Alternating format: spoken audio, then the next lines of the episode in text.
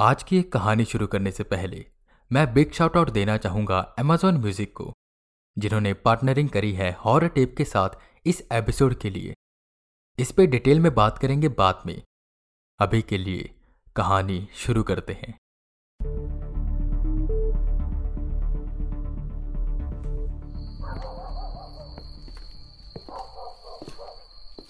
रात के साढ़े दस हो रहे थे। सूरज और माधव अपनी ड्यूटी खत्म कर अपने अपने रूम की ओर वापस जा रहे थे। वो सूरत में रहते थे और वहीं की एक फैक्ट्री में काम करते थे। अक्सर उन्हें अपना काम निपटाते निपटाते रात हो जाती थी, पर आज ज़्यादा ही लेट हो गया था। अबे यार, ये मालिक बहुत काम करवाता है और वेतन भी कितना कम देता है। हाथ में टंगे झोले से मिठाई का डब्बा निकालते हुए माधव ने कहा, अबे, तुझे मिठाई कहाँ से मिली? सूरज ने पूछा, ये, वो सेठ धनीराम ने दी थी। उनके घर में लड़का हुआ है ना तो सब में मिठाई बांट रहे थे। ला, मुझे भी दे। सूरज ने अपना हाथ बढ़ाया। वो दोनों मिठाई खाते खाते अपने रूम की ओर जा रहे थे। रास्ता पूरा सुनसान हो गया था। दूर दूर तक कोई दिखाई नहीं दे रहा था। वजह यह नहीं थी कि रात हो गई थी, बल्कि वजह यह थी कि उसी रास्ते पर एक कब्रिस्तान पड़ता था। तो रात के समय इस रास्ते से गुजरने से लोग डरते थे, पर सूरज और माधव को डर नहीं लगता था। जैसे ही वो दोनों कब्रिस्तान के गेट के सामने पहुँचे, माधव ने मिठाई के डब्बे से एक मिठाई निकाली। और उसके छोटे छोटे टुकड़े कर गेट के सामने फेंक दी। सूरज को कुछ भी समझ नहीं आया कि उसने ये सब क्यों किया। तो सूरज ने माधव से इसकी वजह पूछी, जिस पर माधव एक और मिठाई निकालता है और सूरज को देते हुए कहता है, ले, तू भी डाल दे। मिठाई तो सूरज ने ले ली, पर उसे उसके सवाल का जवाब नहीं मिला। तो उसने दोबारा पूछा, पर भाई क्यों? जिस पर माधव ने उससे कहा, मेरे बाबूजी कहते थे, जब भी कुछ मीठा खाते हुए या मीठा लेकर कब्रिस्तान के सामने से गुजरो तो मिठाई के एक दो टुकड़े यहाँ पर चढ़ा दो, क्योंकि भूतों को मिठाई बहुत पसंद होती है। और अगर हम उन्हें नहीं देते तो वो हमारे पीछे पड़ जाते हैं। और तुझे तो पता है, कब्रिस्तान में कितने भूत रहते हैं। ले, चल तू भी डाल दे, फिर निकलते हैं यहाँ से।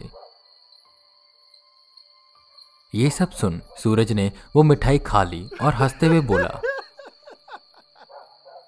सच में तेरे में दिमाग ही नहीं है। इक्कीसवीं सदी में रह रहे हैं और तू कैसी बातें कर रहा है? ये सब अंधविश्वास है और कुछ भी नहीं। सूरज का ये वर्ताव देखकर माधव एकदम से चौंक गया। एक और मिठाई निकालते हुए माधव ने कहा, अबे तू पागल है क्या? तूने मिठाई क्यों खा ली? मैंने उन भूतों को चढ़ाने के लिए दी थी। ले एक और मिठाई। चल, माफ़ी मांग और चढ़ा दे। जिस पर सूरज को गुस्सा आया, वो एकदम से तमतमाया और बोला, अबे, मैं तुझे क्या कह रहा हूँ? तुझे समझ नहीं आ रहा। ये सब कुछ नहीं होता। और अगर होता भी होगा तो तूने डाल दिया ना? बस ठीक है। भाई, मुझे ये सब करने को मत बोल, ठीक है? इतना बोल, वो आगे की ओर बढ़ गया। और माधव उस मिठाई को उसे गेट पर रखकर आगे की ओर बढ़ने लगा। वो दोनों अपने रूम पर पहुँचने ही वाले थे, कि तभी सूरज को ऐसा लगने लगा कि उसके पीछे पीछे कोई आ रहा है। ये कदम उसके करीब आते जा रहे थे। वो एक झटके से पलटा, पर पीछे कोई भी नहीं था। सूरज, क्या हुआ?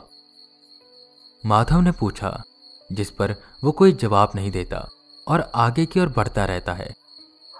माधव और सूरज का कमरा बिल्कुल आमने सामने था। सीढ़ियों पर चढ़ वो अपने अपने कमरे के सामने पहुँचे। पर माधव को सूरज के वर्ताव में कुछ अलग सा लग रहा था। सूरज बार बार सीढ़ी की ओर देखते हुए डर रहा था। खैर, माधव ने अपने कमरे का दरवाज़ा खोला और अंदर जाकर लेट गया। वहीं सूरज भी अपने कमरे में चला गया। पर ना जाने क्यों उसे अलग सी बेचैनी हो रही थी। ऐसा लग रहा था कि जैसे कोई उसके पीछे पीछे आ रहा है। कोई है जो उसका पीछा कर रहा है। रात के यही दो बज रहे थे। माधव आराम से सो रहा था कि तभी उसे कोई चीज़ गिरने की आवाज़ सुनाई दी। वो एक झटके से उठा।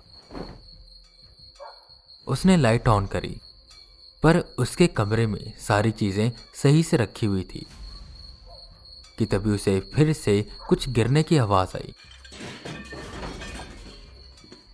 यह आवाज़ सूरज के कमरे से आ रही थी। रात के दो बज रहे हैं। ये सूरज क्या कर रहा है? माधव ने सोचा कि उसे एक आवाज़ सुनाई थी कोई उसके कमरे की ओर बढ़ रहा था।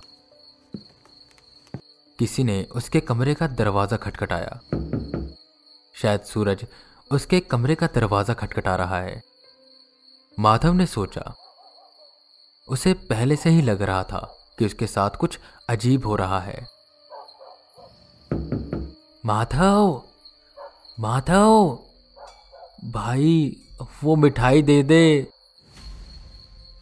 दबी सी आवाज़ में सूरज ने कहा, माधव दरवाजे के पास गया। अबे पागल हो गया तू। इतनी रात को? वो इतना बोलकर हटा ही था कि सूरज फिर से ज़ोर से दरवाज़ा खटखटाने लगा। माधव, मिठाई दे दे। बड़ी भूख लगी है यार माधव एक पल गहरी सोच में डूब गया। उसने डरते डरते दरवाज़ा खोला। तो एक झटके से सूरज अंदर आ गया।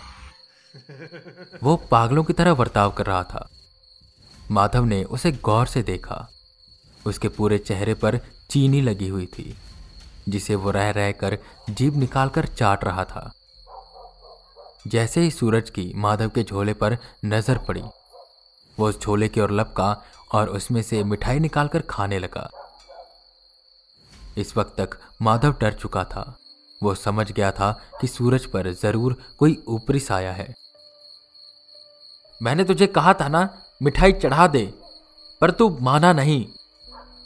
माधव ने चिल्लाते हुए कहा, जिस पर आखिरी बची मिठाई को मुँह में भरते हुए सूरज बोला, कोई बात नहीं, मिठाई खाने में खुद आ गया।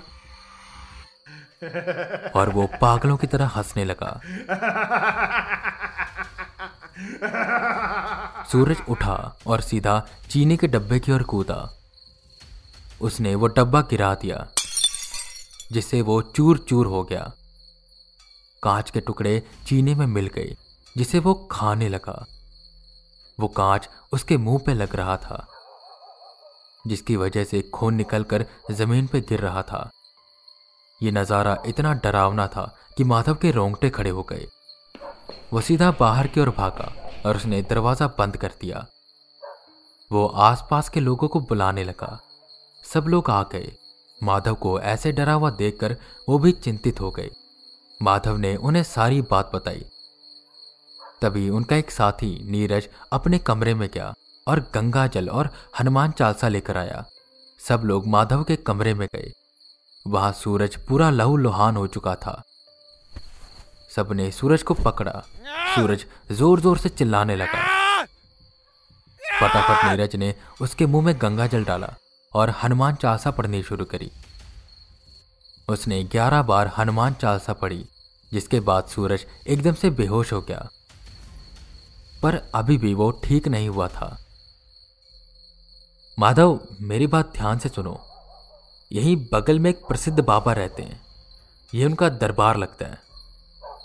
ऐसा करेंगे, कल हम दोनों इसे वहीं लेकर जाएँगे। वहीं पर ठीक होगा ये? माधव ने हामी भरी। अगले ही दिन वो सूरज को लेकर उन बाबा के पास पहुँचे। वो बाबा अपने आँगन में लगे एक पेड़ के नीचे बैठा करते थे और दूर दूर से लोग उनके पास आते थे। इस वक्त भी उनके पास काफ़ी भीड़ थी। वो एक एक कर सबकी समस्याएँ सुन रहे थे। पर उनका ध्यान बार बार सूरज की ओर जा रहा था। वो सूरज को देखते और हल्का सा मुस्कुराते। सूरज इस वक्त भी अपने होश में नहीं था। हालाँकि उसकी ड्रेसिंग वगैरह कर दी गई थी, पर उसकी हालत में कोई सुधार नहीं आया था। सुनो, उसे मेरे पास लेकर आओ। उंगली का इशारा करते हुए उन्होंने नीरज और माधव से कहा। वो सूरज को उनके पास लेकर गए। कुछ देर तक वो सूरज को घूरते रहे। उन्होंने उसके सर पर हाथ फेरा और कुछ पद बताते हुए एक नींबू उठाया। लवांग उठाई और एक एक कर नींबू में घुसाने लगे। जैसे जैसे वो उस लवांग को उस नींबू में घुसा रहे थे, सूरज पागलों की तरह चिल्ला रहा था और तड़प रहा था। कौन है तू? बाबा ने पूछा। सूरज कुछ ना बोला। बाबा ने फिर एक लवांग उठाई और नींबू में घुसा दी। एकदम से आँखें बड़ी कर सूरज बोला, मुझे जाने दे, वरना मैं तुझे जान से मार दूँगा। बाबा उस नींबू को हाथ से दबाने लगे। सूरज चिल्लाने लगा, बताता हूँ बताता हूँ। मेरा नाम हज़रत अली अहमद है। और मैं यहीं बगल के कब्रिस्तान में रहता हूँ। ये दोनों कल रात को वहाँ से गुजर रहे थे। इसके साथी ने तो मुझे मीठा चढ़ा दिया, पर जब इसकी बारी आई तो ये मेरे हिस्से की मिठाई खा गया। तो बस, मैं इसके पीछे पीछे आ गया। ये सारी बातें पता लगने के बाद बाबा ने झाड़ फूक कर सूरज को उस आत्मा से मुक्त करवाया।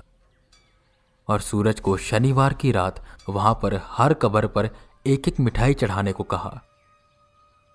और इसके बाद कभी भी अगर वो कुछ मीठा खाते हुए या लेकर कब्रिस्तान के आगे से गुजरता तो ज़रूर एक मिठाई वहाँ चढ़ाता।